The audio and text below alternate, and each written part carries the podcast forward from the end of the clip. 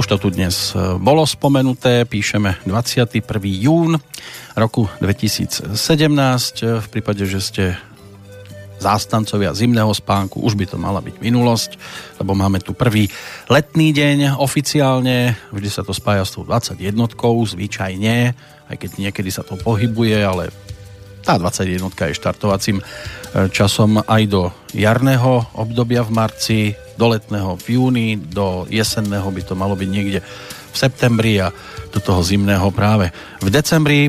Vstúpi to do histórie aj ako Deň hudby, ale tá v tejto chvíli už vstupuje do úzadia, pretože budeme sa venovať skôr niečomu, čo by sa mohlo e, točiť okolo tých zvyšných údajov, ktoré tu tiež už dnes boli spomenuté, ale jedno meno ešte nepadlo a tým menom je Peter Planéta, ktorého by som mal mať opäť po týždni na telefóne. Dobrý deň, počujeme sa, áno, pekný. Pozdravujem Bystricu. Áno, pekný dobrý deň. Do Bratislavy, pán Planéta, máme tu deň jógy. Ako ste na tom e, s týmto druhom e, cvičenia? Tak e, jóga a Qigong to sú dva energetické e, systémy, ktoré rozvíjajú vnútorné energie. Ľudia vždy hovoria, že aké energie, že veď e, okolo seba nič nevidím, nič necítim, ale to bolo presne tak ako v čínskej medicíne, že trvalo našim doktorom alebo vedcom tridsať až päťdesiat rokov, kým prišli na to, že existujú nejaké energetické dráhy. A keď ich vedeli odmerať, tak povedali, dobre, nejaké dráhy sú. A dneska doktori robia akupunktúru. Takže yoga a Qigong sú dva najsilnejšie spôsoby, ako rozvíjať vnútornú energiu. To znamená, najvyšší level zdravej stravy je to, že človek nepotrebuje jesť a jeho telo je čisté, všetky orgány fungujú, všetky energetické dráhy sú čisté, energia v tele prúdi a človek potom nepotrebuje jesť, lebo dokáže absorbovať energiu z vesmíru alebo z prírody, alebo z prostredia.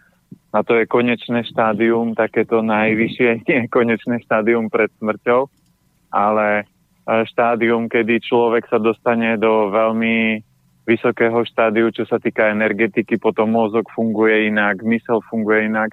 A aj v rámci čínskej medicíny je postavené to, že zdravie nie je o tom, že ma nič nebolí, ale zdravie je o tom, že je neprerušený tok energie v tele. A yoga a zároveň aj Qigong, tieto dva systémy robia to, že keď človek dennodenne cvičí, tak prečisťuje tie energetické kanály a vďaka tomu uh, si udržuje pevné, silné zdravie.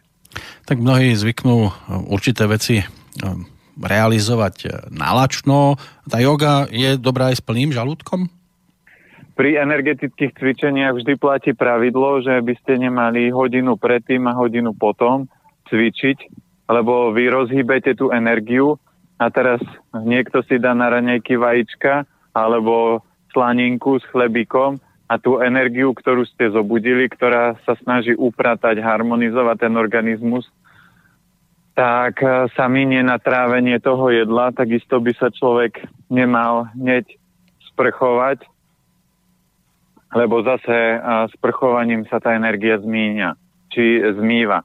Takže mal by urobiť jednoduchú vec, že si zacvičiť, a rozhýbať tie energie, dať si potom nejakú ešte meditáciu a potom už robiť všetky tie ostatné aktivity, čiže plus minus časovo. Každý by si mal nájsť takú polhodinku až hodinu ráno pre seba. To znamená, aby stihol si zacvičiť a urobiť rannú potrebu a všetky tieto, aby to telo pripravil na celodennú záťaž. Väčšinou ľudia tak ledva vylezú z postele a potom sa niečo do seba naladujú a potom celý deň sa stimulujú kávou a čímkoľvek, aby vôbec sa do večera dožili. Ale podstata je to, že keď ráno si zacvičíte a najsilnejšia fáza je medzi piatou a siedmou, vtedy netreba chrápať v posteli, ale treba byť na nohách, treba cvičiť, treba byť otočený na východ, vtedy z východu na západ sa valí najsilnejšia energia.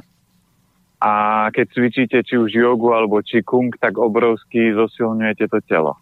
Tak mnohí si ráno nastavia budík tak, aby to mali zhruba vypočítané, že ráno vstanem, nejaká tá hygiena, potom raňajky, akurát na autobus, nie je to ešte o hodinu skôr vstávať, skôr je to také, že na poslednú chvíľu niekam dobiehame a potom to asi zrejme dobehne aj nás. Určite, lebo keď zoberieme uh, dneska nejaký priemerný vek uh, človeka, je niekde, že ľudia sú šťastní, keď sa dožijú šesťdesiatky, keď už máte sedemdesiat, tak už ste rekordér a si zoberte, že šesťdesiat je polovica života. Takže musí byť niekde chyba, keď ľudia nie sú schopní sa dožiť deväťdesiat rokov, už keď niekto žije deväťdesiat rokov, tak je to malý zázrak na Slovensku, že si poviete, jej, ten má ale pevný koreň, ale to je presne o tom, že keď sa staráte, tak to telo by malo fungovať, tie energie by mali prúdiť a teraz niekto povie, jej, o pol hodinu budem stávať skôr. Lenže pol hodina denne vám prinesie možno ďalších desať alebo dvadsať rokov života kvalitného a pol hodina denne v posteli, ale keď to zoberieme, že keby ľudia spali, ale oni čučia večer do počítača, do televízora, to znamená, to sú všetko vysávače energií. Namiesto toho, keby už sa im nechce ráno, no tak si aspoň večer, každý večer tú pol hodinu až hodinu venujem tým energetickým cvičeniam. Tu platí pravidlo, že treba cvičiť denne. A v Číne, keď som ja začínal cvičiť Qigong, a ja cvičím Qigong už viac ako pätnásť rokov v kuse, to znamená, nemal som ani jeden deň, kedy som nemal prestávku, aj keď sme mali maratón, čiže sme ťahali non-stop, tak v noci som si o tretej povedal, dáme teraz dve pesničky, lebo ja si idem zacvičiť. Čiže aj päť až desať minútové cvičenie je lepšie ako nič.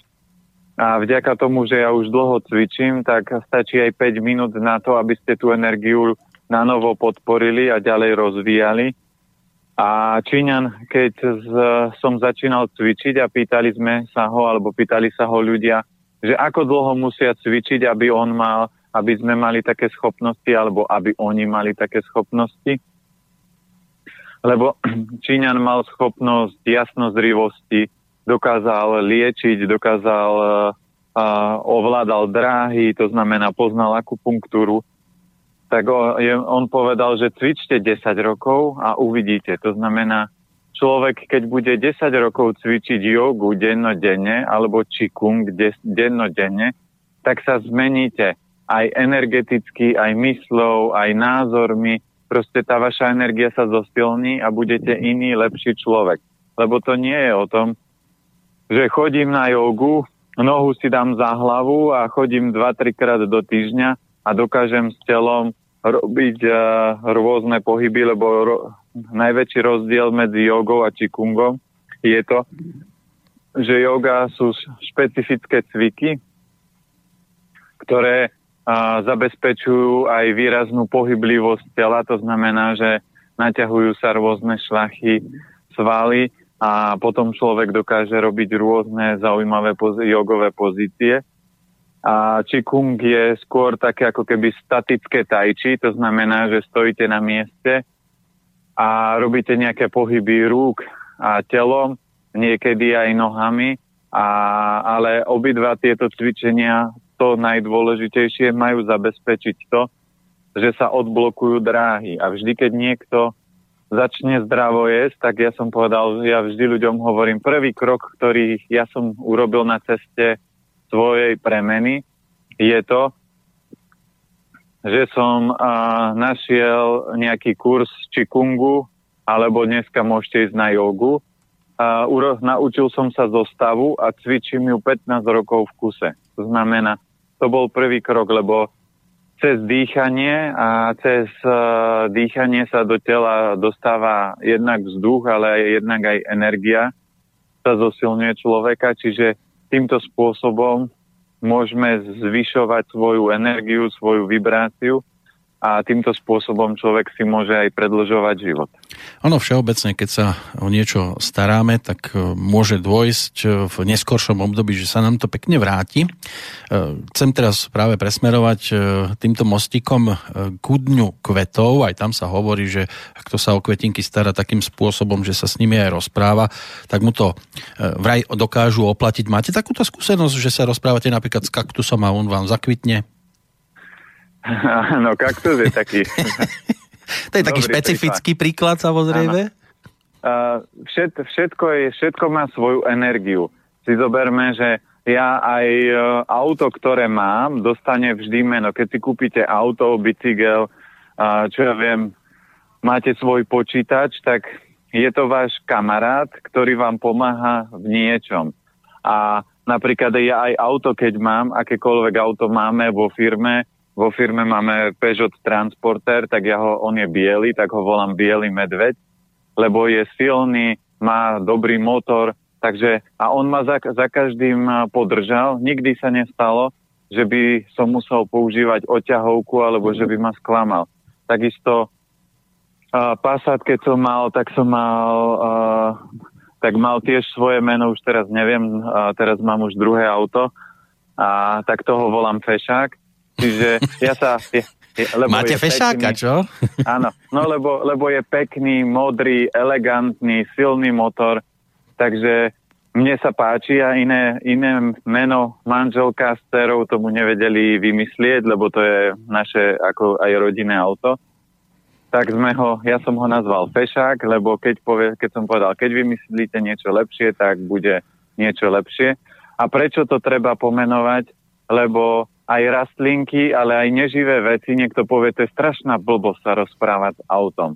Ale nie je to Knight Rider, niekto povie, veď nemáš kita, ale je to o tom, že ja už som to x-krát zažil. Aj toho Passata, ktorého som mal predtým, tak sa mi stalo, že som si sa zakecal, telefonoval som alebo niečo a nevšimol som si, že mi začala svietiť kontrolka.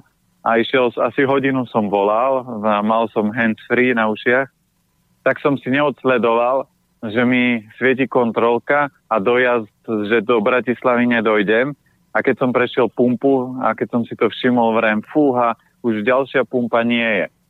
No tak som ho poprosil, že potrebujeme to zvládnuť. A stalo sa to, že ako sa vchádza do Bratislavy, odbočuje sa na Zlaté piesky, potom je tam obchvat, tak auto zdochlo.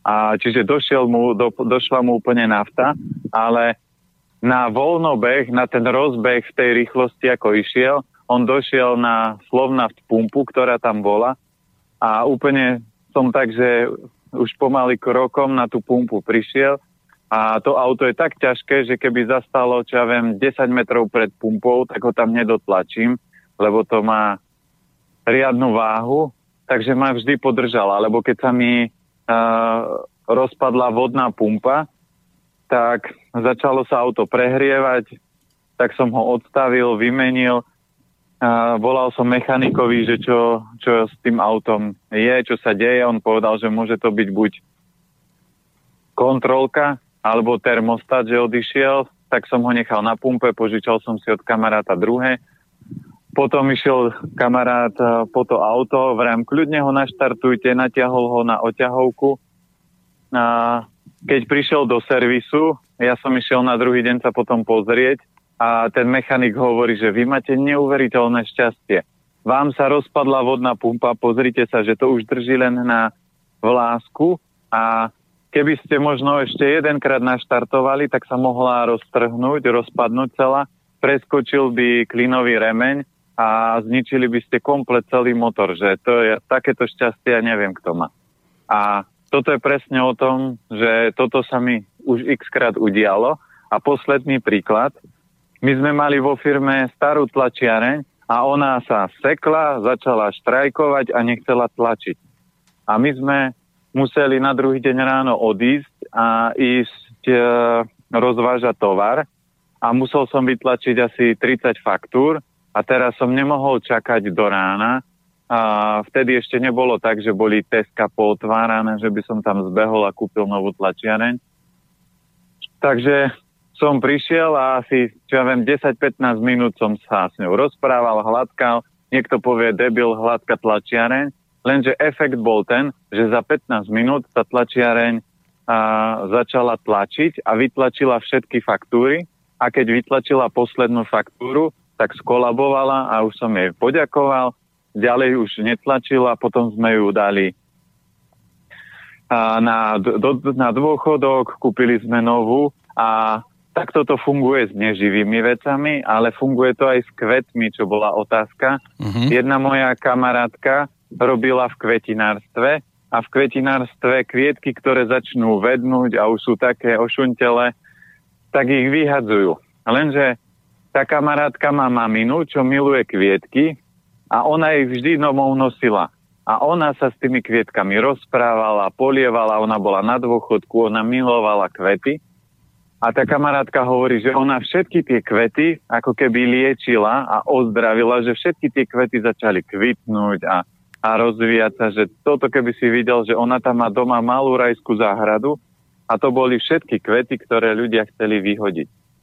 Takže je to o, o, o tom, že čokoľvek, či máte strom, či máte neživú vec, auto, bicykel, každá, každá vec je v časti živá a môžete vyskúšať, alebo sa môžete usmiať, že ja nebudem taký hlupák ako planéta a budem pomenovávať veci, auto nejakým menom a ešte sa budem s ním rozprávať a starať sa o ňoho. A po prípade, čo ja viem, hladká tlačiareň, ale niekedy, keď sa dostanete do krízových stavov, tak toto sa deje. A keď sa vrátim k joge, majstri, ktorí sú neuveriteľne uh, už silní energeticky, a došla by vám napríklad v zime baterka, tak ako sa veľakrát stane, že prídete k autu a auto robí len uh, uh, uh, že došla baterka, tak Číňan príde, položí ruky na baterku, pustí do toho energiu, nabije baterku a to auto naštartuje. To znamená, o tom to je energia. Že vy, keď rozviniete energie a budete cvičiť jogu alebo Qigong, čo je základ, a základný pilier zdravia, aby energia v tele prúdila, tak môžete potom riešiť čokoľvek. Aj ľudia, ktorí milujú kvety, to je láska, čiže je to určitá forma energie, ktorá je silná a dokáže tie kvietky ozdraviť. Samozrejme, človek, ktorý je energeticky slabý, tak nemá takú moc, ale vďaka cvičeniu, vďaka cvičeniu či už jogy alebo Qigongu, tú silu a tú moc môžete získať a rozvinúť.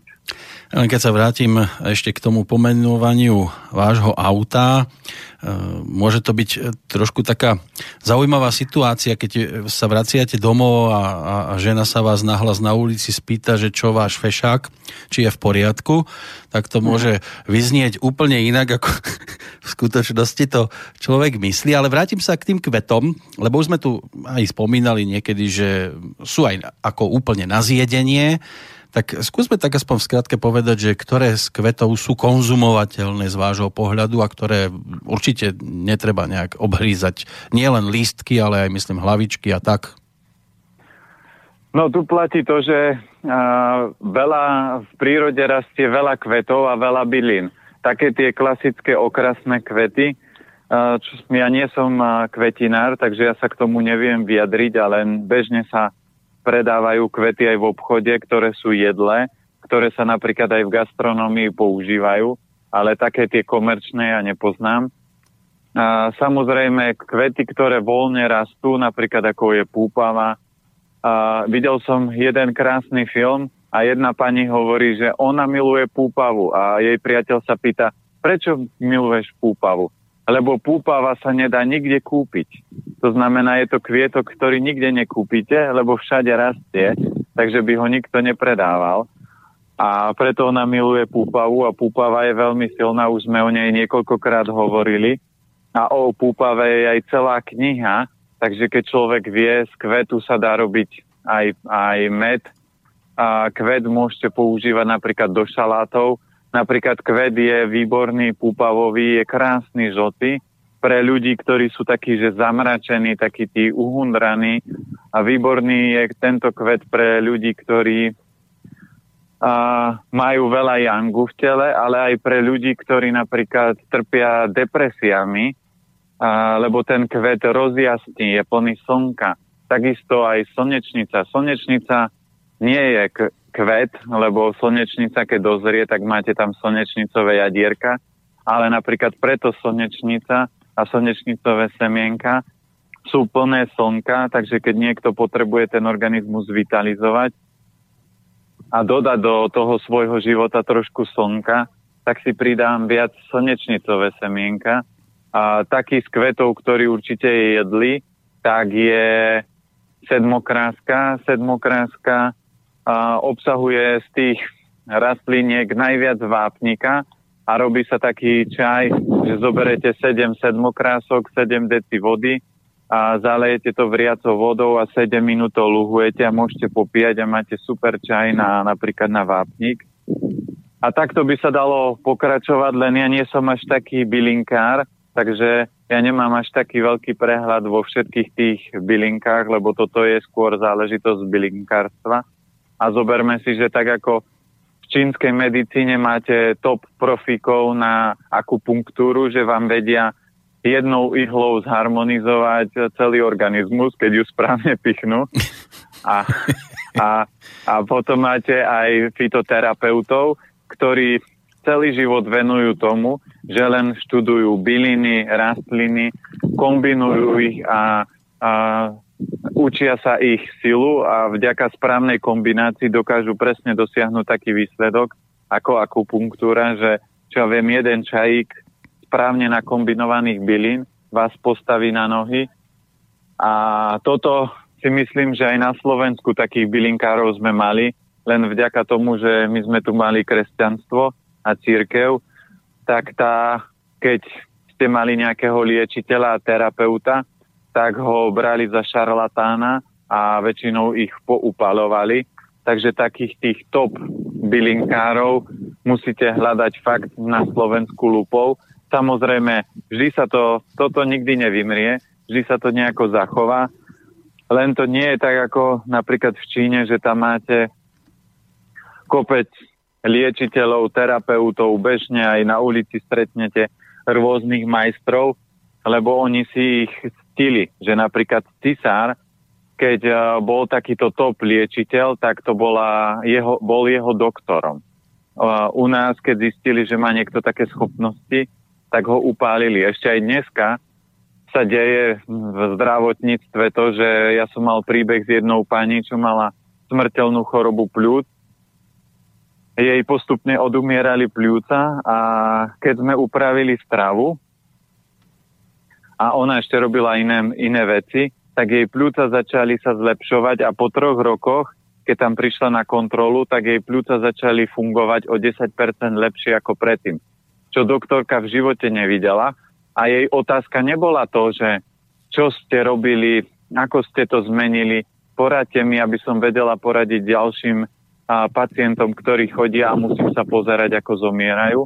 Ale ona povedala, vy máte asi šťastie, to je asi zázrak a nič viac. Nič viac sa nepýtala, tak sa len ako keby usmiala, potešila s ňou, ale ne- neštudovala, že prečo je možné, že jeden pacient nezomiera, všetci jej mu zomierajú pod očami a toto je ťažká a, rola doktorov. Ako na doktora sa musíte narodiť, lebo musíte mať schopnosť sa pozerať ľuďom do očí a rodinným príslušníkom a povedať im, že váš blízky zomrie a nemáte s tým a, šancu nič urobiť. Preto veľa takých top doktorov, ktorí vidia, že medicína nefunguje, hľadajú cestu, hľadajú alternatívu, začínajú študovať čínsku medicínu, byliny a iné formy, aby dokázali sa tomuto vyhnúť, lebo pozerať sa na ľudí a povedať im, choďte zomrieť domov, na to musíte mať riadny žalúdok a doktori ho nemajú, preto berú lieky a preto polovica doktorov sú buď potom alkoholici, alebo skončia na psychiatrii, lebo ich psychika toto všetko neustojí. Tak ono na tom upaľovaní dobre nesúhlasili s nimi, len horšie bolo, že potom potajomky oni tie veci v podstate vykonávali, keď cítili, že už aj im začína dohárať sviečka a potrebovali sa nejakým spôsobom alebo chceli sa na tomto svete e, zachrániť. A viem si tiež predstaviť, že vy by ste boli jedným z tých, e, kto by skončil na hranici, keby tu bola tá doba, čo kedysi, že? No ja by som určite na hranici neskončil a z jedného dôvodu, lebo ja to aj dneska robím ako líška. Ja nikdy nebudem Ja nikdy nebudem stáť a kričať, že farmácia je hlúposť. Ja budem, urobím jedno video, že farmácia je najlepšia vec. Ale za tým vždy ide ale. To znamená, keby nebola farmácia, tak polovica alebo osemdesiat percent mojich obyčajných kamarátov zomrie, lebo oni ne, nepovedia, že Peťo, daj mi mrkvu, ja chcem zdravo jesť. Oni chcú nejakým spôsobom žiť a prežiť. Takže oni neriešia, čo jedia. Oni potrebujú presne farmáciu, aby im zachránila život. A preto múdry človek nenadáva na protipol. To znamená, farmácia je veľmi dôležitá, lebo keby tu nebola, tak niektorí, aj moji starí rodičia, by už dávno zomreli, lebo oni nie sú pripravení na to riešiť to alternatívnou cestou. A preto ja keď takto rozprávam, tak nie som hrozba pre farmáciu, ale sú ľudia, ktorí sa postavia a začnú kričať, že pozrite, farmácia zabíja, pozrite sa lieky, pozrite toto. A farmácia je neuveriteľný silný matrix, to znamená, to ako keby ropný priemysel ste chceli zničiť, tak vás proste zničia. Na to, na to musíte mať echt silnú konštitúciu a silnú povahu, a musíte mať veľa kovu, aby ste toto niečo prerazili, ale to je taký, taká veľká mašinéria. To je ako keď sa mravec postaví k válcu, ktorý robí cesty. To nemá šance. Takže ani ja e, nikdy nebudem robiť to, že budem nadávať na niečo. Prečo? Lebo ako náhle nadávate, to už je jedno, či na to, že sypú zve, e, do ovzdušia niečo. Proste všetko vo vesmíre má svoj význam a vy máte hľadať cestu, ako zlepšiť svoj život. Ale nemáte kričať, že pozrite sa, čo tí ľudia robia a vy doma to isté robíte. To znamená, je taká krásna príhoda s Budhom, že mamina zobrala syna a hovorí, že povedz môjmu synovi, aby nedol cukor. A Budha povedal, dobre, príďte o tri dni. O tri dni prišiel, prišla mamina so synom, Budha si posadil syna na koleno a hovorí, že pozri chlapče, cukor nie je zdravý, robí toto, toto, toto, toto a vymenoval mu všetko. A mamina sa začudovala, pokrutila hlavou a hovorí, a prečo si mu to nepovedal pred troma dňami? A on hovorí, no lebo pred troma dňami som cukor jedol aj ja. Takže keď som mu chcel niečo povedať, že nemá robiť, tak som to musel prestať robiť aj ja. To znamená, keď chcela mamina od neho toto, tak on v ten deň prestal jesť cukor a aspoň tri dni cukor vôbec nejedol, aby bol vzorom tomu chlapcovi, aby ho neklamal. A veľa rodičov povie, nemôžeš fajčiť a, a táto fajči, alebo mama fajči. Alebo povedia, mal by si cvičiť a ta, ani jeden z rodičov necvičí. To znamená, deti vás potom neberú ako autoritu, berú vás niekoho, kto pláska iba hubou s prepačením, a nie je vzorom. Preto aj my, keď robíme napríklad detský tábor, tak ja pravidlá, ktoré platia na deti, platia aj na dospelých. To nie je, že dvojitý meter, že ja som ten a ty si tamta. Ja aj keď mám firmu a firmy, tak pl- pl- pl- pravidlá, ktoré platia pre zamestnancov, tak platia aj pre mňa. To znamená, ja si neprídem a nezoberem, čo ja viem, tovar z bioobchodu, že ja som majiteľ, to si zoberem. Ja si to zapíšem a nahodím v tej cene, v akej to majú zamestnanci. To znamená, ja si to takisto zaplatím, neberem to. A vďaka tomu, že všade mám rovnaký meter, to znamená meter, aký tam vytvorím, čo sa týka pre ľudí, tak platí taký meter na mňa. To isté je aj u nás doma s dcérou, že keď ja jej hovorím, že treba cvičiť, tak ja cvičím. Keď ľuďom rozprávam, že cvičte energetické cvičenia, tak ja ich pätnásť rokov cvičím. A takýmto spôsobom môžete meniť svet a takýmto spôsobom sa môžete rozvíjať. Preto keby bola tá doba, a tá doba aj tak sa k tomu blíži, že za chvíľku peniaze nebudú dôležité. Čo sa dneska deje v živote? Že sa obrovsky skracuje čas života ľudí a aj tí bohatí budú hľadať formu a spôsob, ako ten život predĺžiť. Vedci budú skúmať a hľadať bylinky na niečo. Teraz keď pozriete a vidíte v televízore reklamy, tak tam beží, čo ja viem, štyridsať až päťdesiat percent reklam. Niekto povie, že jo, ja televízor nemám. My ho máme, ale máme ho preto, aby som videl, že čo Matrix ponúka, kde sa deje. Keby som sa úplne odstrihol, tak neviem, čo sa vo svete deje. A samozrejme môžem, môžem si pozrieť na internete správy, ale pre mňa jedna z foriem relaxu je uh, dobrý film. Takže ja si cez víkend vždy pozriem jeden nejaký dobrý film, ktorý si vybereme, ale medzi tým e, filmom sú vždy nejaké reklamy a keď sledujete reklamy, tak väčšinou deväťdesiat percent reklamy je na nejaké lieky, na srdce, na tlak a na takéto.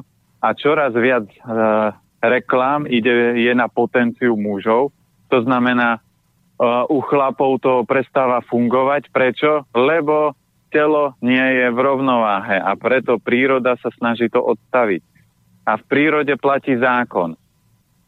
Príroda zvieratá, ktoré nie sú zdravé, tak sa snaží odstrihnúť. Takže oni prirodzene vymrú a to isté sa začína diať s ľuďmi, lebo ľudia nie, sa nerodia zdraví. Keď sa narodí dieťa, dostane nálepku cukrovkár, bezlepkár, astmatik a srdciár, alebo ja neviem, aká ešte možná nálepka.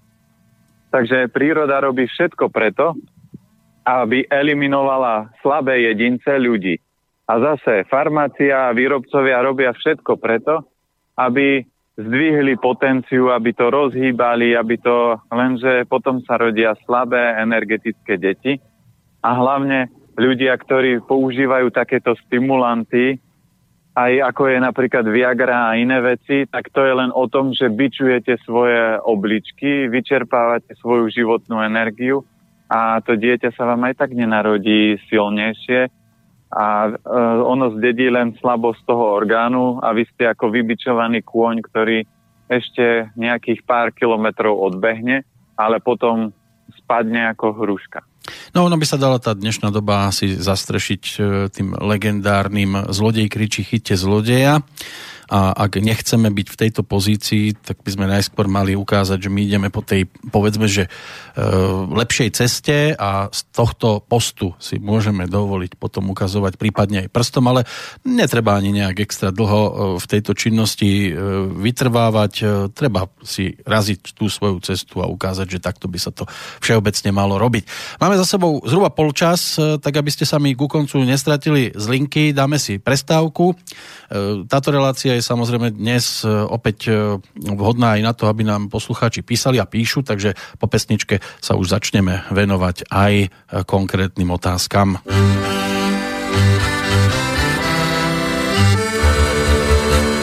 Doletela z cudziny, tuším ešte v lani, odtedy sa s mesiarkami na mysle nezdraví. Humanitná pomoc až z tretieho sveta, odtedy tu medzi nami pojašenie lieta. Neviem vôbec doteraz rozlúštiť ten kľúč, či nás uspí otráví, lebo spraví kľúč. A tak si tu žije, štípe lozí pije, až ju niekto kijakov na sklep prizabije. Ponad moje plece letí mucha cece, som ako domorodec v tropickom lese. Na nos sa mi znese pošteklý ma cece a potom si korzujem po kuchyskom drese. Nastražil som vrece a chytil tú cece, nebudem žiť preca stále v ustavičnom strese. Na slavnostnom plese zobral som aj cece a už sa jedna dáma počata mi mece. We'll be right back.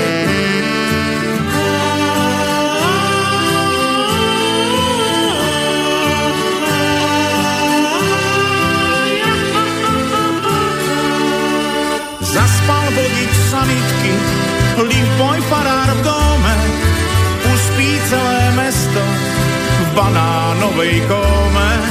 Ako sa len brániť exotickým muchám, asi sa tu nevyhneme zo pár pozaukám.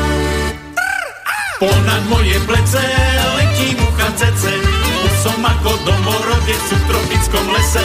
Na nos sa mi znese, pošteklí ma cece, a potom si korzuje po kuchynskom drese. Nastražil som rece a chytil tu cece, nebudem žiť predsa stále v ustavičnom strese. Na slávnostnom plese zobral som aj cece, a už sa jedna dáma počatami mece.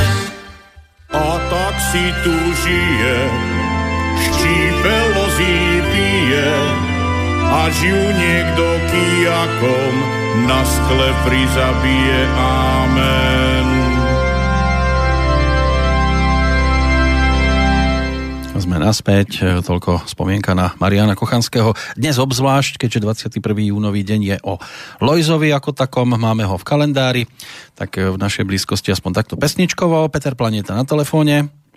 Áno, počujeme sa stále. Super. Tak poďme na tie otázky. Štefan nám posiela, má takú celkom dobrú náladu, ako píše, trošku takú šťúravú. Asi taký bude aj jeho mail.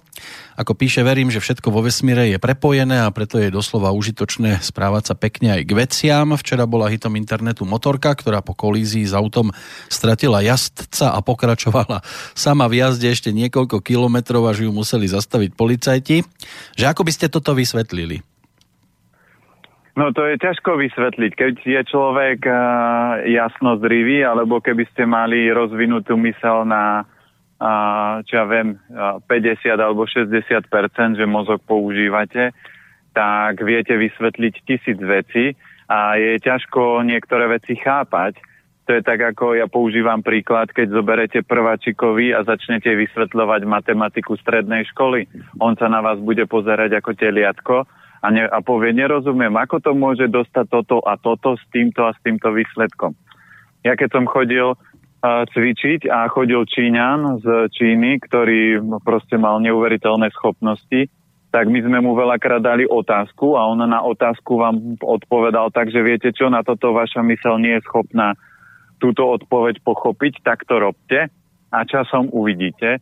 Takže ani ja nie som jasnozrivý, ja nemám, nepoužívam mozog, čo ja viem, na päťdesiat percent, ja ho len postupne cvičením a životným štýlom sa snažím rozvinúť.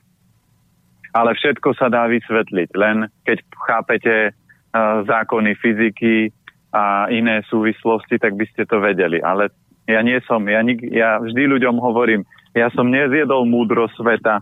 Ja sa snažím, čím viacej na sebe pracujem, čím lepšie papám, čím viacej cvičím, tak tým viacej začínam chápať niektoré veci.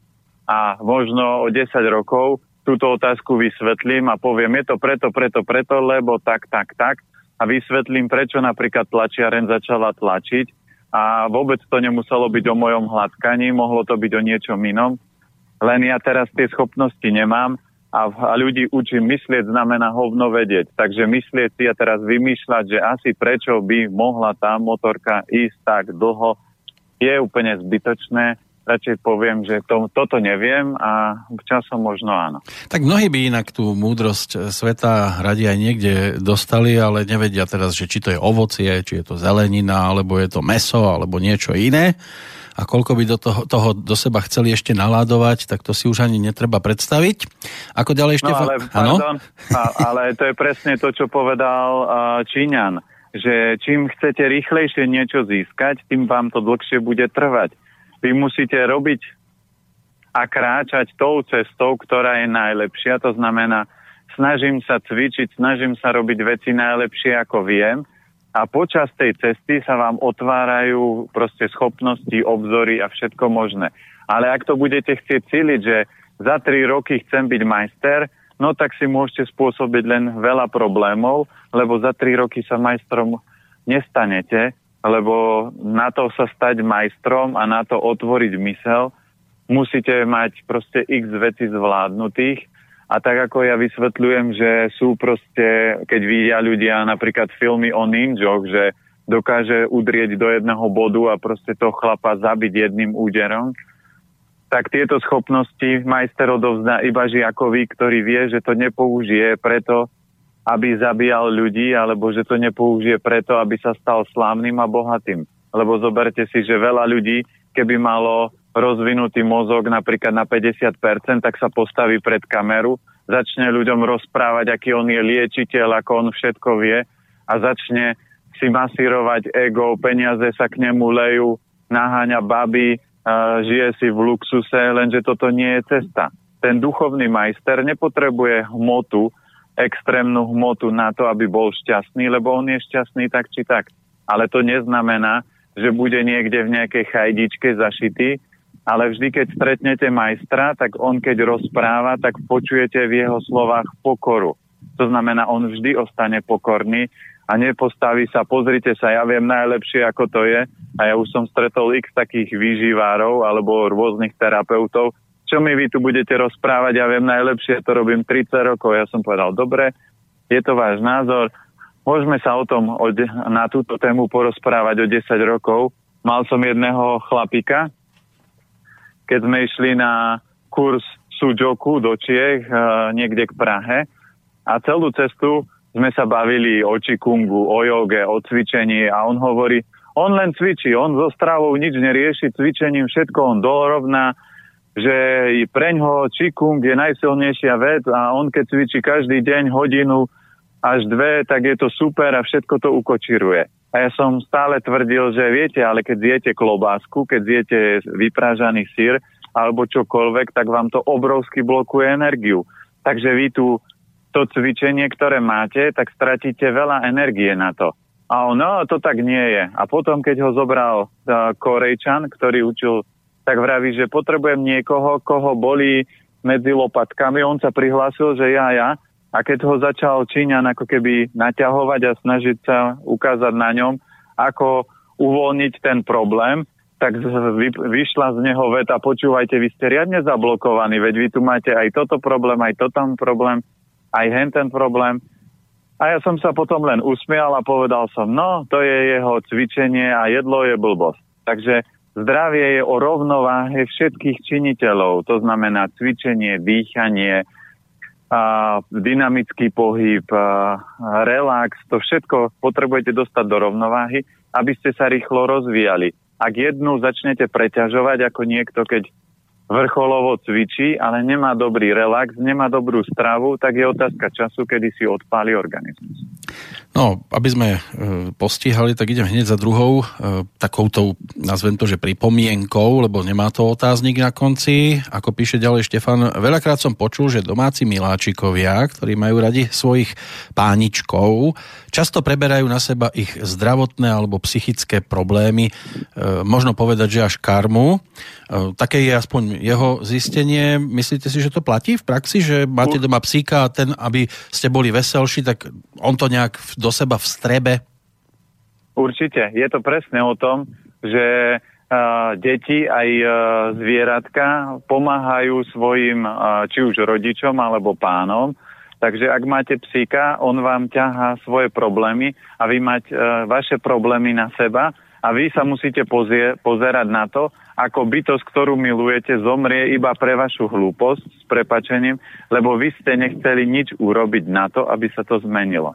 Takže keď túto informáciu teraz počujete, tak začnite meniť svoj život, začnite cvičiť a dobre papať, lebo ak to neurobíte, tak zvieratka, ktoré vedľa seba máte, zomrú na základe toho, že vám budú chcieť pomôcť. Ale vy ste to nezmenili, takže váš problém stále ostáva. To zviera nezvyťahne všetky vaše problémy, lebo nemá až takú veľkú moc. Šťastie niektoré veci prebere. A čo urobí človek? Zobere si druhého psíka. Ten druhý psík zomrie na tento problém a keď si zoberiete tretieho psíka, tak ten už nezomrie, ale vám to vesmír natre, lebo vám poslal dvoch pomocníkov.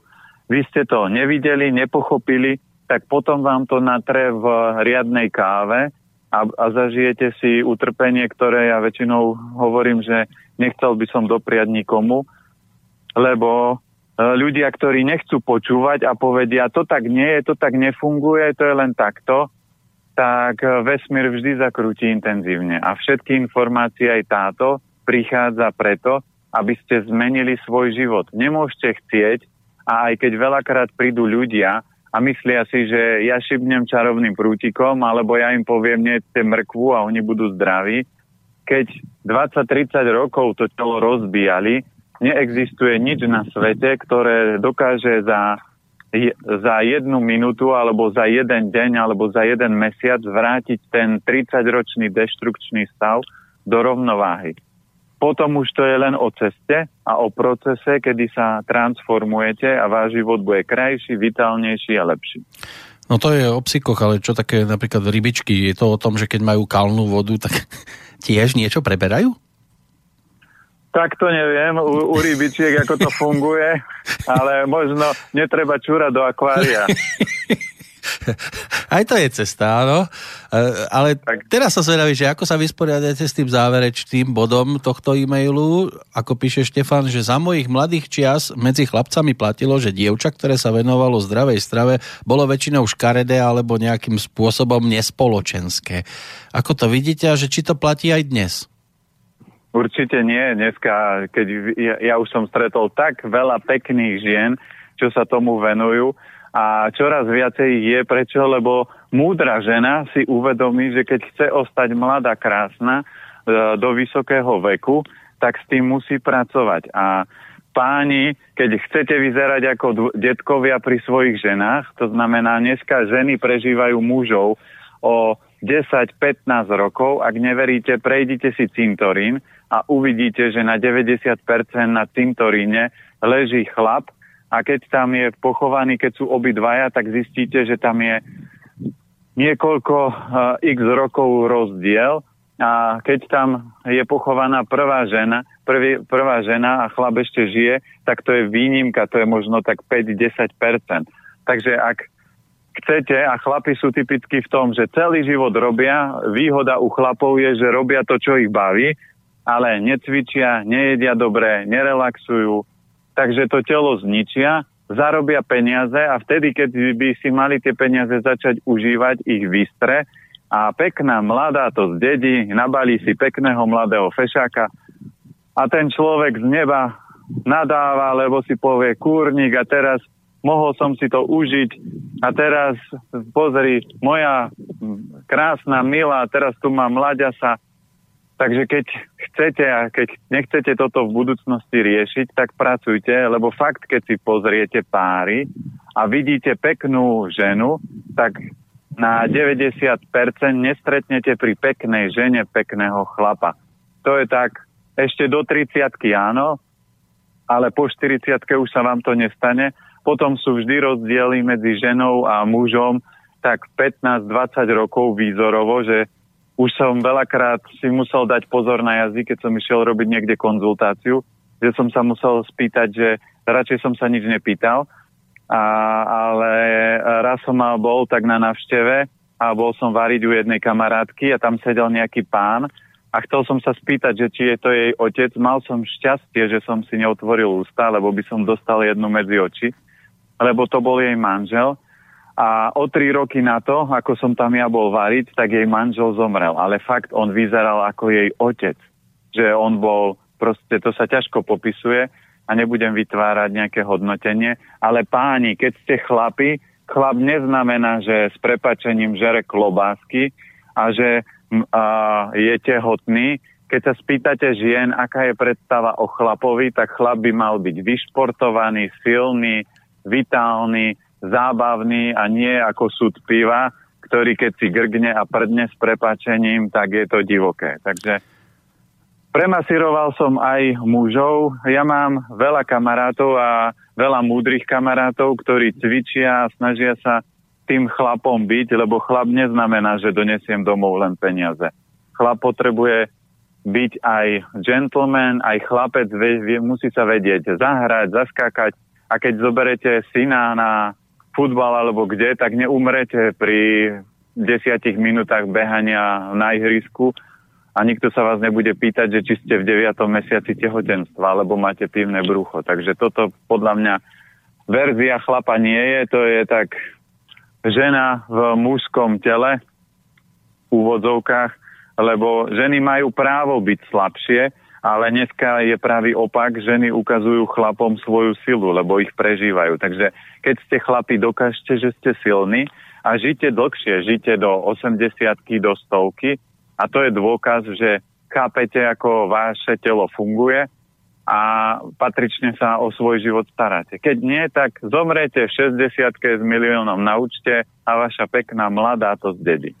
Tak nie, že by to bola nejaká väčšina, ktorú by som teraz rád vyzdvihol, ale ak už máme povedať niečo o pekných ženách v súvislosti so zdravou stravou, vy sám viete o tom tiež dosť, pretože vás osobne navštevuje napríklad Kristína, že? Áno. No, tá sa venuje teraz zdravej strave. A keď prišla, bolo treba nejak veľa upravovať, lebo mne sa zdá, že ani nie.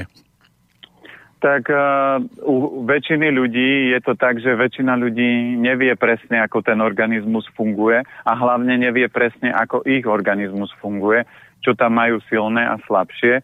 Takže aj keď prišla Kristína, tak my sme sa pobavili aj s Marianom, tak sme sa pobavili, čo je pre nich dobré a ona má extrémnu záťaž, takže to je ich veľká múdrosť aj Marianova, že sa starajú o seba a on sa stará aj o ňu, aby uh, mala ten výkon, lebo si predstavme, že ona chodí na koncerty, spieva, oni sú raz v Ostrave, raz v Prahe, potom zase na východe.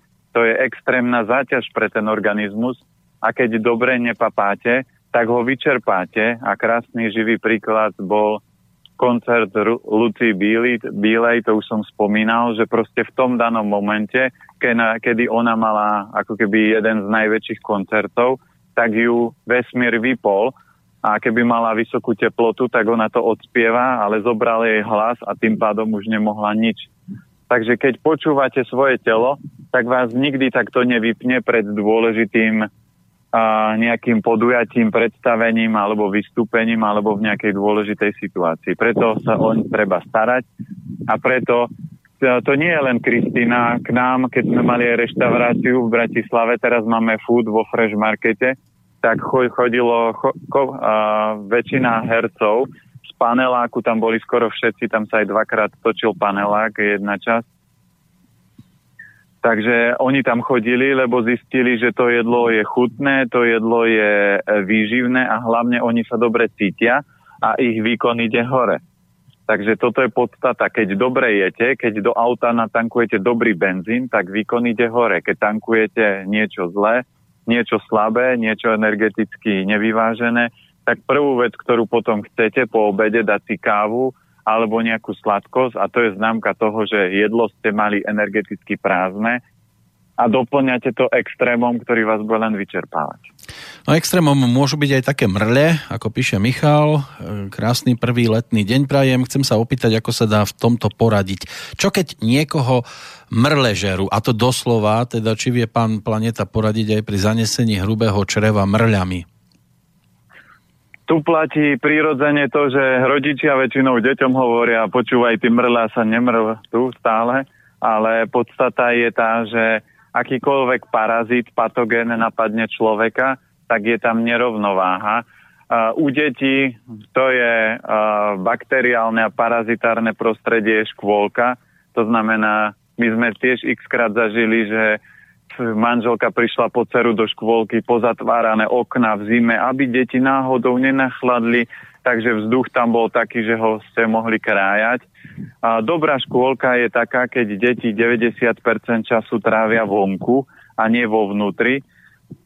No a vďaka tomu, že deti jedia sladkosti a cukor, tak uh, tá imunita sa oslabuje a potom tie mrle, v podstate aj naša dcera, keď chodila do škôlky, mrle vždy mala. To by sme ju nesmeli dávať do škôlky, ale potom je forma, nekonzumujú sa mliečne výrobky, ktoré, lebo mrle väčšinou si urobia základňu v hrubom čreve a doktor ich dokáže diagnostikovať až vtedy, keď ich máte na konečníku, čiže oni si tam ako keby urobia svoju ako keby uh, bývanie a v tom prípade už ich doktor dokáže zdiagnostikovať, ale sú prístroje, ktoré to dokážu ďaleko skôr. A mrle má deväťdesiat percent detí, to znamená, lebo tie škôlky sú také, aké sú. V škôlkach deťom dávajú mlieko a cukor To je všetko to, čo podporuje, aby sa to tam rozvíjalo, patogénie, baktérie. Takže tam by bolo základ nie z mlieko, cukor, podporiť hrubé črevo, čiže rýža a určite dvakrát do roka robiť aj u detí očistu a antiparazitárnu kúru. Sú na to rôzne antiparazitárne prostriedky, ako je orešák alebo iné tinktúry, ale my tak či tak aj, aj ja, aj naša dcéra, aj manželka si robíme dvakrát do roka antiparazitárnu kúru s takýmto nejakými prostriedkami a hlavne, keď máte doma zviera, psíka, mačičku alebo čokoľvek, tak by ste to určite minimálne dvakrát mali robiť, lebo všetkých majiteľov psov, keď ich vidíte, oni sa niekedy s nimi aj boskávajú, mojkajú a proste to zviera má tých parazitov na sebe ďaleko viacej, ale oni chodia určite so psom minimálne dvakrát do roka alebo aspoň raz chodia na odparazitovanie a to by mal robiť aj človek. Takže základ je, že žiaden parazit, žiadna baktéria nedokáže fungovať e, negatívna, lebo v tele máme aj kopec pozitívnych baktérií. Nedokáže fungovať v prostredí, kde je zásadité, kde je upratané, kde je čisté. Takisto ako človek, ktorý je bordelár a privediete ho niekde na návštevu, kde majú upratané, on je tam nesvoj, on sa tam cíti tak, ako keby bol v obrovskom strese a keď sa vráti domov do svojho chaosu a bordelu, tak si povie, jej, konečne tamto mali všetko uhladené, čisté, skoro som umrel. Takže takisto je to s mrlami. Základ je ich nepodporovať a robiť si určite dvakrát do roka antiparazitárnu kúru a u detí platí pravidlo, že keď idú jesť, tak by si ruky mali vždy umývať, lebo deti chytajú kľúčky, soplíky, všetko možné po zemi a keď idú papať, by si mali ruky umyť, aby sa to ďalej nešírilo. To je taká uh, preventívnosť.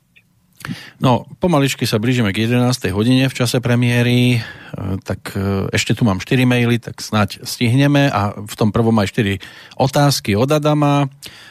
Mal by niekoľko otázok pre jeho známych, tak snáď v skratke. Viac menej je to len popis niečoho, asi zrejme ako to odstrániť, ak sú napríklad bolesti v hrudnej kosti. To je prvá otázka. No, kosti súvisia s obličkami. Vždy všetko, čo súvisí s kostiami a kolbami, sú vždy obličky, ale keď je to hrudná kosť, tak to môže súvisieť aj so srdiečkom a môže to byť záležitosť napríklad perikardu, čo je obal srdca, ktorý ako keby je hradba pred srdcom, aby, ho, aby sa srdce nezničilo a môže to byť záležitosť, že tá dotyčná osoba môže mať veľa nakopených emócií, takých tých minusových v sebe, a preto to zasahuje perikard a preto to kľudne môže sa odrážať aj na tej kosti. Ale to je tak, že si myslím alebo typujem, tam je najlepšie vždy potom s tým človekom si sadnúť a rozprávať a keď on rozpráva, tak vidíte, ako rozpráva, že či vzťahy sú dobré alebo nie sú, čo ho dráždi, nedráždi a na základe toho sa dá potom vysvetliť, prečo tá kosť boli. Ale ona z nejakého dôvodu určite boli.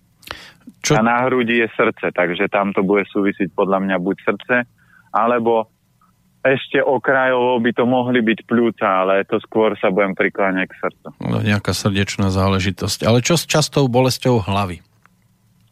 No, ak je to u tej istej od osoby, tak určite tam potom platí to, že tá osoba niečo rieši a sú to väčšinou problémy, ktoré toho človeka trápia. E, treba si uvedomiť, a v tomto sú geniálni chlapi, chlap nerieši ne, nesmrteľnosť chrústa. Toto treba vyriešiť, tak to urobím, ale nepremýšľam. Čím viac budete premýšľať, tak tým viacej si vyčerpáte slezinu a keď vám skolabuje slezina, alebo bude kolabovať slezina, alebo bude slabnúť, bude vám slabnúť trávenie, myseľ bude ťažšie a bude ťažšie vymyslať nejaké riešenie a potom prestane telo príjmať živiny, čiže spustíte si zbytočne komplikovaný proces. Keď chcete premýšľať, tak premýšľajte tvorivo. Keď vás niečo trápi, tak to vyriešte. Ako to môžem vyriešiť? Mám jednu, dve, tri možnosti. Čo ja viem, mám problém vo vzťahu, tak porozprávam sa s partnerom. Rozprávali sme sa päťdesiat krát, nikde to nevedie, no tak ostaneme kamaráti a rozídeme sa, alebo urobím nejaké kroky. Ale keď budete premýšľať, ako to zmeniť a vidíte, že sa nedá zmeniť, alebo mám problémy v práci, a ako to zmeniť? No tak popremýšľam, môžem zlepšiť výkon, môžem sa porozprávať so šéfom, môžem urobiť to, keď vyskúšam všetky možnosti a riešenie nie je, no tak dám a, výpoveď. Keď sa bojím dať výpoveď, tak poprosím anielikov, že anielikovia alebo vesmír, potrebujem pomôcť túto situáciu vyriešiť, odovzdáte im to do rúk a oni to vyriešia. Môže sa stať, že za, za päť dní príde kamarátka a povie, a my hľadáme vo firme niekoho na túto pozíciu a vy si poviete, to je paráda, ja už som dávno zvažovala, že odídem a už to máte vyriešené. Ale premýšľať, ako to vyriešiť, keď vaša myseľ nie je schopná vymyslieť oh, na to riešenie, je zbytočné.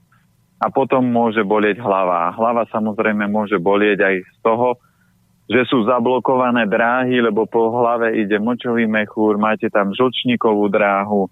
Takže treba v tom organizme určite upratať, ale v prvom rade aj z toho duchovného netreba riešiť nesmrteľnosť Krista. Áno, stalo sa už viackrát, že človek otvoril dvere určitým veciam vo svojom živote, aj tým, že dal niekde výpoveď a odišiel zo zamestnania a zrazu sa mu otvorili možnosti v oblastiach, s ktorými ani predtým nejak extra nepočítal. Poďme ešte k tretej otázke, že čo s pravidelnými infekciami v ústach po návšteve zubného lekára?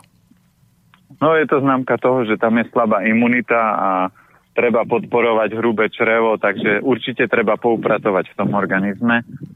A slabá imunita je vždy záležitosť cukru, takže treba prestať jesť cukor, alebo teraz je leto, veľa ovocia do seba ľudia tlačia.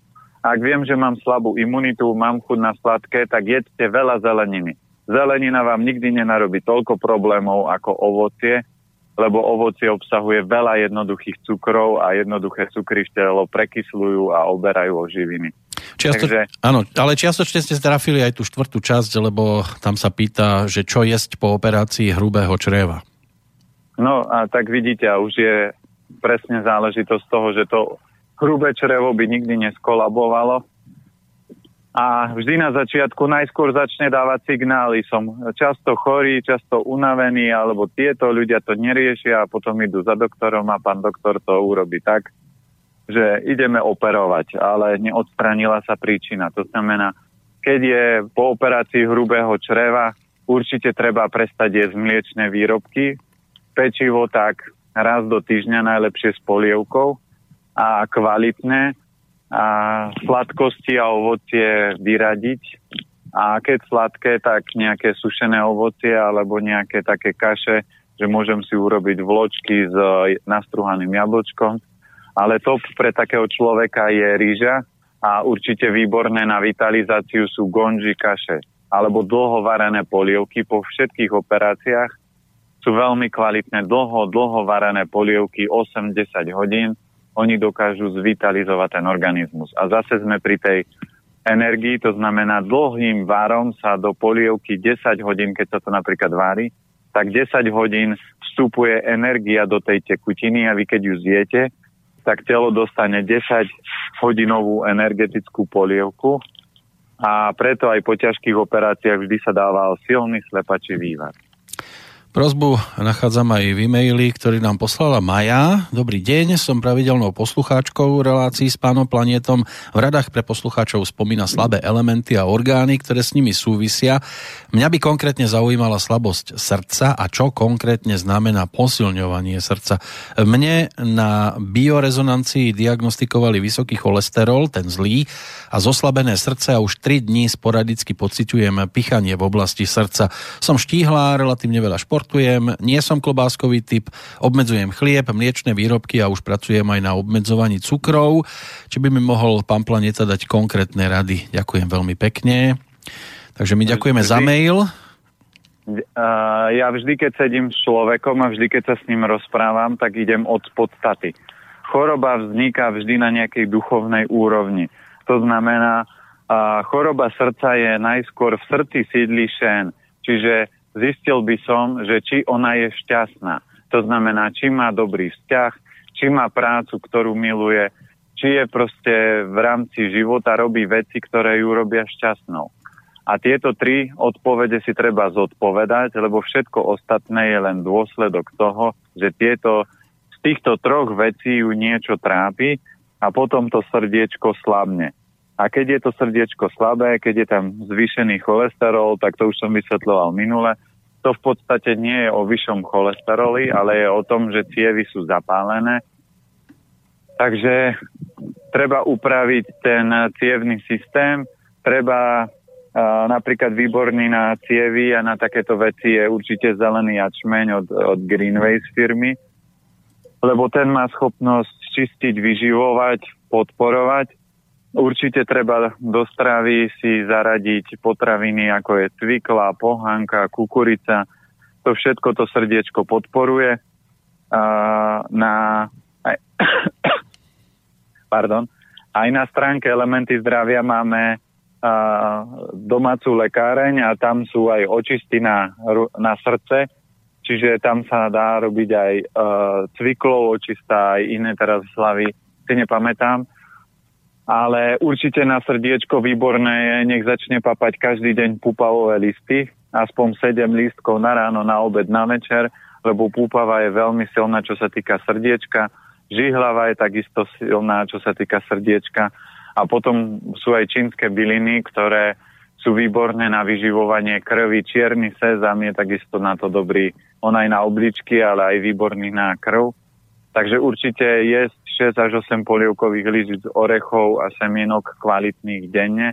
Najlepšie namočiť na dve hodiny, potom na sucho opražiť a takto papať a tým pádom by sa tie veci mali upraviť. Ale tam bude, čo sa týka žien, je to na osemdesiat percent vo väčšine prípadov, že tá žena vnútorne niečo rieši, čo ju trápi a čo súvisí s jej srdcom, že to srdiečko nie je šťastné. A, lebo ľudia, ktorí sú šťastní, nikdy nemajú problém so srdcom. Predposledný mail prišiel z Kanianky od Petra. E, pekný deň vám do štúdia. Chcel by som poprosiť pána Planétu o odpoveď na jednu otázku. Cez dovolenku sa chystám na dva týždne do Dolomitov. Každý deň túra, bicykle. Zaujímalo by ma, ako sa mám stravovať, ako som mal, aby som mal dostatok síl na každý deň, aké jedlo si brať na túru, aby som nemusel jesť chlieb. Pán Planéta už niekedy spomínal opražený ovoz alebo rýžu naturál. Nie je mi jasné, či to treba opražiť len také surové, ako sa to vysype zo sáčku, alebo predtým namočiť, respektíve trochu povariť. Čo je lepšie, či ten ovoz alebo ryža, či takto sa môže stravovať aj dva týždne v kuse. Samozrejme večer by si dal niečo varené, tak teraz neviem, či mu to vyvrátite, alebo potvrdíte, že to môže byť? A, môže byť. Tu platí to, že keď idete na túru, zoberte si, čo ja viem, aspoň kilo čia semienok, lebo čia semienka majú obrovskú energiu. To znamená, dá sa, že idete na celodenný výlet, zoberete si fľašu jeden a pol litrovku, do toho dáte tak, čo ja viem, osem až desať kľudne polievkových lyžic, čia semienok. Len je dôležité, keď ich sypete do tej fľašky, tak to treba priebežne, lebo oni ako náhle sa spoja s vodou, tak začne vznikať hrča. Ak to naraz budete sypať, tak vám vznikne veľká hrča vo fľaške a upcháte si fľašku, usme Uh, úsmevne povedané. Treba to takto a potom to môžete popíjať a z tohto máte obrovskú energiu. A druhá z vecí, keď to chcete nejako ochutiť, môžete si dať do toho trošku jablkovej šťavy a trochu umelctu, lebo umelcot vám posilní obličky. Keď to chcete mať úplne dokonalý koktail, tak ešte do toho pridáte zelený jačmeň a už máte super koktail v rámci športu. A Uh, druhá z vecí, čo sa týka opražený ovoz, je určite silnejší, lebo si zoberme, že kôň je len ovoz a trávu a pozrite sa, aký on má výkon a aký je krásny, elegantný, svalnatý, takže naj, najenergetickejšie a najsilnejšia obilnina je ovoz. Takže normálne vysypete zo sáčku na pánvicu, opražíte tak jemne, keď to trošku pripečiete, nevadí, ale tak všimne, že nie. Teraz si myslím, že je to dobré, opražite. To stačí. Prečo sa to praží? Lebo pražením posilníte, dáte do toho energiu ohňa a praženie posilňuje srdce a pri túri, pri záťaži, pri športovaní.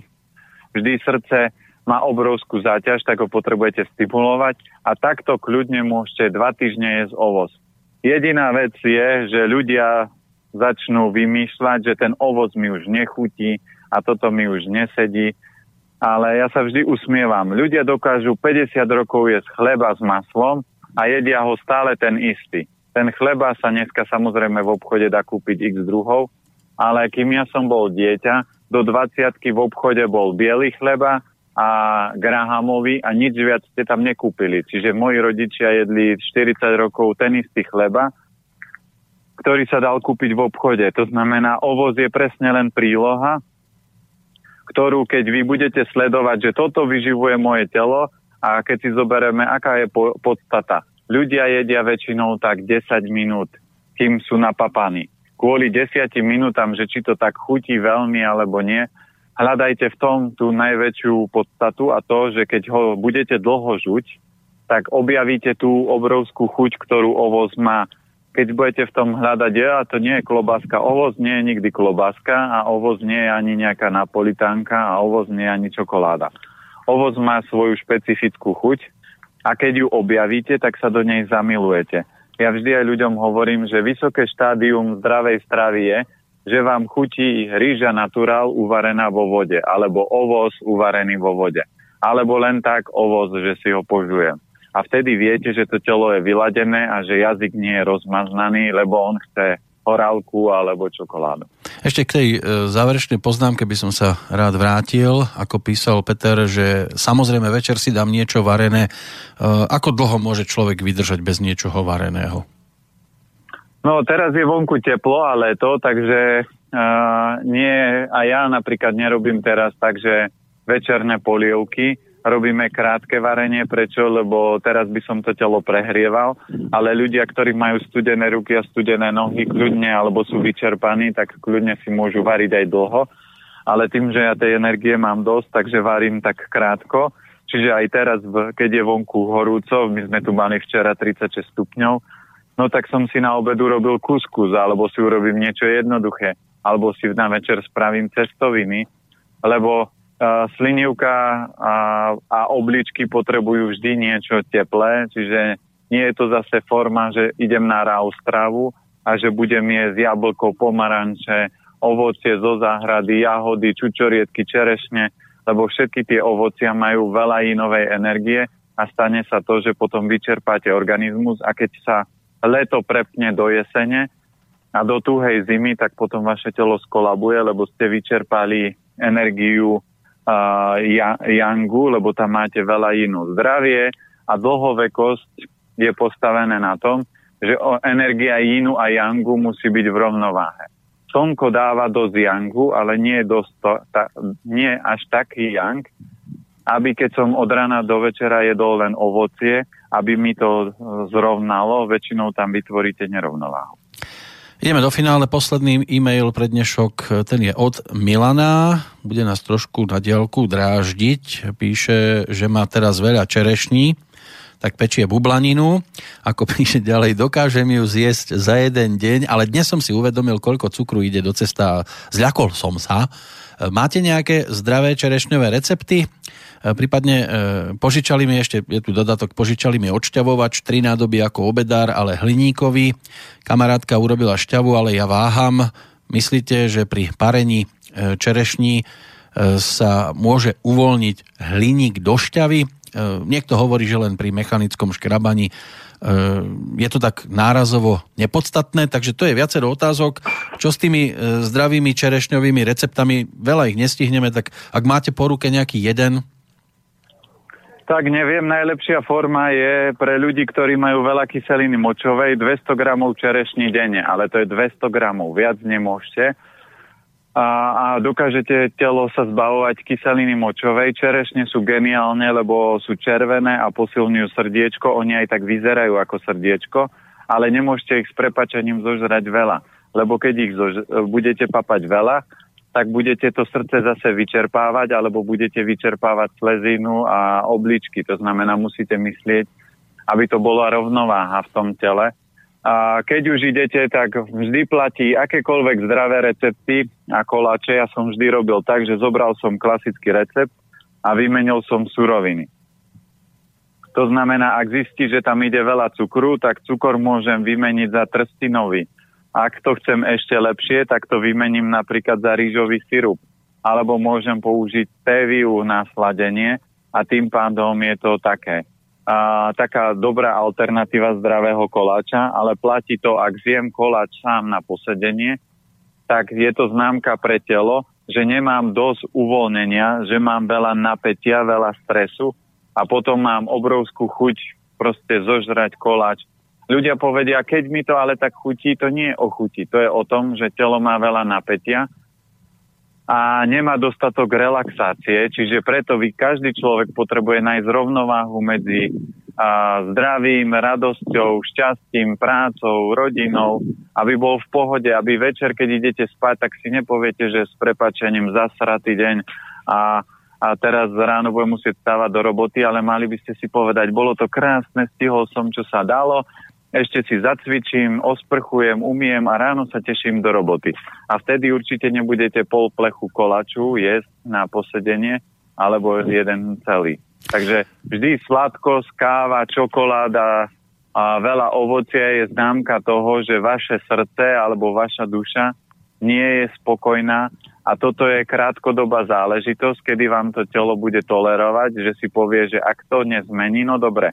V prvom kole to napätie môže uvoľňovať, ale ak to nezmení, tak spustím chorobný proces. Takže určite to treba vymeniť za kvalitnejšie, ale treba upratovať v živote, aby som nepotreboval sladké jesť. Ja dneska sladké jem tak raz za uhorský rok a keď niečo, tak si vyberiem sušené ovocie, alebo teraz, čo je sezónne, napríklad výborné, ja mám slabšie obličky, od narodenia, od rodičov, no tak si dám červený melón so škoricou, ale nie z chladničky a máte príjemné ochladenie, ale nedám si ho na ráno, na obed, na večer.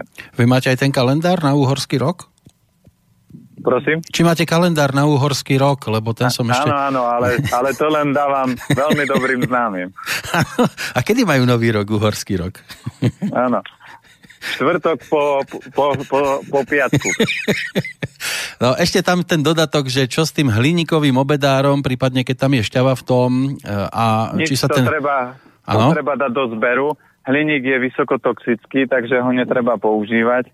A preto aj boli hliníkové obedáre a takéto srandy, toho sa zbavte. To nie je pravda, že iba škrábaním v tom hliníku... Keď tam dáte čokoľvek, akúkoľvek tekutinu, akúkoľvek vodu, voda má schopnosť ťahať z prostredia, v ktorom je, z, toho, z, toho, z tej nádoby do seba veci. To znamená, ak máte plastovú fľašku a máte filtrovanú vodu, tak do te, z toho plastu sa vám do tej vody budú dostávať látky z toho plastu. Ak máte hliníkovú nádobu, tak sa bude dostávať. Jediná vec, kedy sa nedostáva, keď je to napríklad múka v tej hliníkovej nádobe, lebo tá nemá tú schopnosť. Ale hliníkové veci sú zakázané aj v kuchyni používať. Samozrejme, ľudia, ktorí chodia na túry, používajú hliník. Prečo? Lebo je ľahký, lebo keď varíte na plyne alebo niekde, tak tie malé prenosné bomby, tak ten hliník sa rýchlo nahreje, ale vám zbytočne toxikuje a hlavne toxikuje krv a potom vám klesá výkon a aj... Alzheimer patrí, choroba vzniká tým, že väčšinou mozog je otravený ťažkými kovmi. To je jeden zo spúšťačov, ktorý to takisto naštartuje. Takže niekto si povie, tak ja som chodil len päť rokov na tábory a potom o dvadsať rokov kľudne môžete mať Alzheimera, lebo proste to telo je zatoxikované. A keď viem, že som toto robil, tak preto sa treba kamarátiť s chlorelou. Chlorella má schopnosť ťahať toxíny, škodliviny, ťažké kovy z organizmu a treba ju potom po každom jedle papať a máte ako keby kamaráta, ktorý vám sa stará o to, aby to telo nemalo nadbytok niečoho, čo tam nemá byť. Dobre, myslím si, že pre dnešok by sme mohli aj uzavrieť to naše dnešné rozprávanie, ale ešte predsa len pár vied poprosím na záver. Je tu prvý letný deň a ak sa dá, tak čo najstručnejšie, lebo už ten náš program bude pokračovať ďalšími reláciami, že čo vyradiť úplne z toho doterajšieho jedálnička a čo do toho leta použiť ako najvhodnejšie. No, čo sa týka leta, platí pravidlo, že leto, keď je teplé, horúce, tak ako som spomínal, my tu máme tridsaťpäť tridsaťšesť v Bratislave teploty, to znamená, tak nebudem konzumovať potraviny, ktoré prehrievajú telo, to znamená najviac zohrieva telo mäso a všetko jangové, čiže mäso, chleba, a sol, slané, pečivo, čili korenia. Vidíte, niekedy ľudí idú na obed a ešte si do toho jedla dajú čili papričku a potom z neho sa len leje pot. To znamená, prehrievate vnútorne a človek sa bude snažiť ochladzovať. Čiže snažte sa strážiť taký ten extrémny yang. To, tieto potraviny sú vhodné, keď je vonku mínus dvadsať. Vtedy sú dobré, vtedy to telo si povie výborne, máme ohnivé potraviny, zohrievame sa. A teraz v lete treba ľahšie jedlá, cestoviny, po prípade výborná je aj tofu. Keď chcete mäso, tak na cibulke nakrájať na malé kúsky, opražiť rýchlo na pánvici. Výborné napríklad na leto je aj ryba, lebo tam má a, z mäsa najmenej a, yangu, je to, žije vo vodnom prostredí, takže má miernu ochladzujúcu energiu, podporuje obličky, čiže toto sú dobré veci. Keď tak zaradiť ovocia sezónne. A to, čo vám rastie na záhradke, to neznamená, že to musíte s prepáčením všetko zožrať. A vždy si môžete tak denne dať misku toho ovocia. Ak chcete najvitálnejšie ovocia, tak jedzte také tie malé, drobné, bobulovité. Čiže čím menšie ovocie, tým lepšie. Výborné ovocie na leto je červený melón, takže kľudne miska červeného melónu so škoricou, prečo škorica je zásaditá, antibakteriálna, protizápalová. Ešte mi teraz cvaklo k tým mrliam Michalovi, čo písal, tak určite výborné, nech deťom dáva klinček, normálne nech cmúľajú klinček, keď idú do školy, do škôlky, to je výborné, čo sa týka mrlí tiež. Ale aj škorica má presne takýto účinok, takže kľudne papajte misku červeného melónu, podporíte obličky, dodáte tekutinu, výborne jemne schladí. A takisto posilní srdiečko a všetko, čo máte v záhrade naviac, radšej rozdajte, využite slniečko, choďte sa okúpať, trošku poopalovať, lebo leto je jediná fáza, kedy môžete natiahnuť D vitamín zo slnka. A keď budete doma zavretí v kancelárii alebo budete zavárať kompoty, lebo mám plnú záhradu marhu, čerešni, tak vám potom v zime bude chýbať D-vitamín a budete ho musieť kupovať v lekárni, lenže to už nie je taká forma, ktorú telo vie až tak dobre využiť a potom vaše kosti, klby budú zase slabé. Takže robte to, čo je prirodzené a užite si leto. Leto je fáza, kedy by ste mali oddychnúť, zrelaxovať, lebo potom príde september, október, november, december a väčšinou ľudia sa nezastavia. Prídu obrovské zmeny výkyvu počasí, takže aj v lete si dať treba pozor na to, aby ste toho ovocia nejedli veľa, lebo ovocie obsahuje veľa cukrov a samozrejme v lete je veľa zmrzlín, takže ak budete jesť veľa ovocia a veľa zmrzliny, tak na vás ako bonus v septembri čaká chrípková epidémia, ktorá v septembri alebo začiatkom októbra vždy býva. Prečo? Lebo ľudia sa prejedia ovocia a zmrzlín. No a v prípade, že bolo na poslucháčov veľa informácií naraz, tak nech si dajú odstup a vrátia sa napríklad k tomu dnešnému vysielaniu zo záznamu a prípadne si to prejdú ešte raz, lebo ďalšie informácie ponúkneme o sedem dní v tomto istom čase, opäť s Petrom Planétom, ktorému ďakujem a želám pekný vstup do letného obdobia do Bratislavy. Ďakujem aj ja, pozdravujem Bystricu a ďakujem poslucháčom za otázky a prajem pekné slnečné leto. Takže do počutia. Do počutia. Táto relácia vznikla za podpory dobrovoľných príspevkov našich poslucháčov. I ty sa k nim môžeš pridať. Viac informácií nájdeš na w w w bodka slobodnyvysielac bodka es ka. Ďakujeme.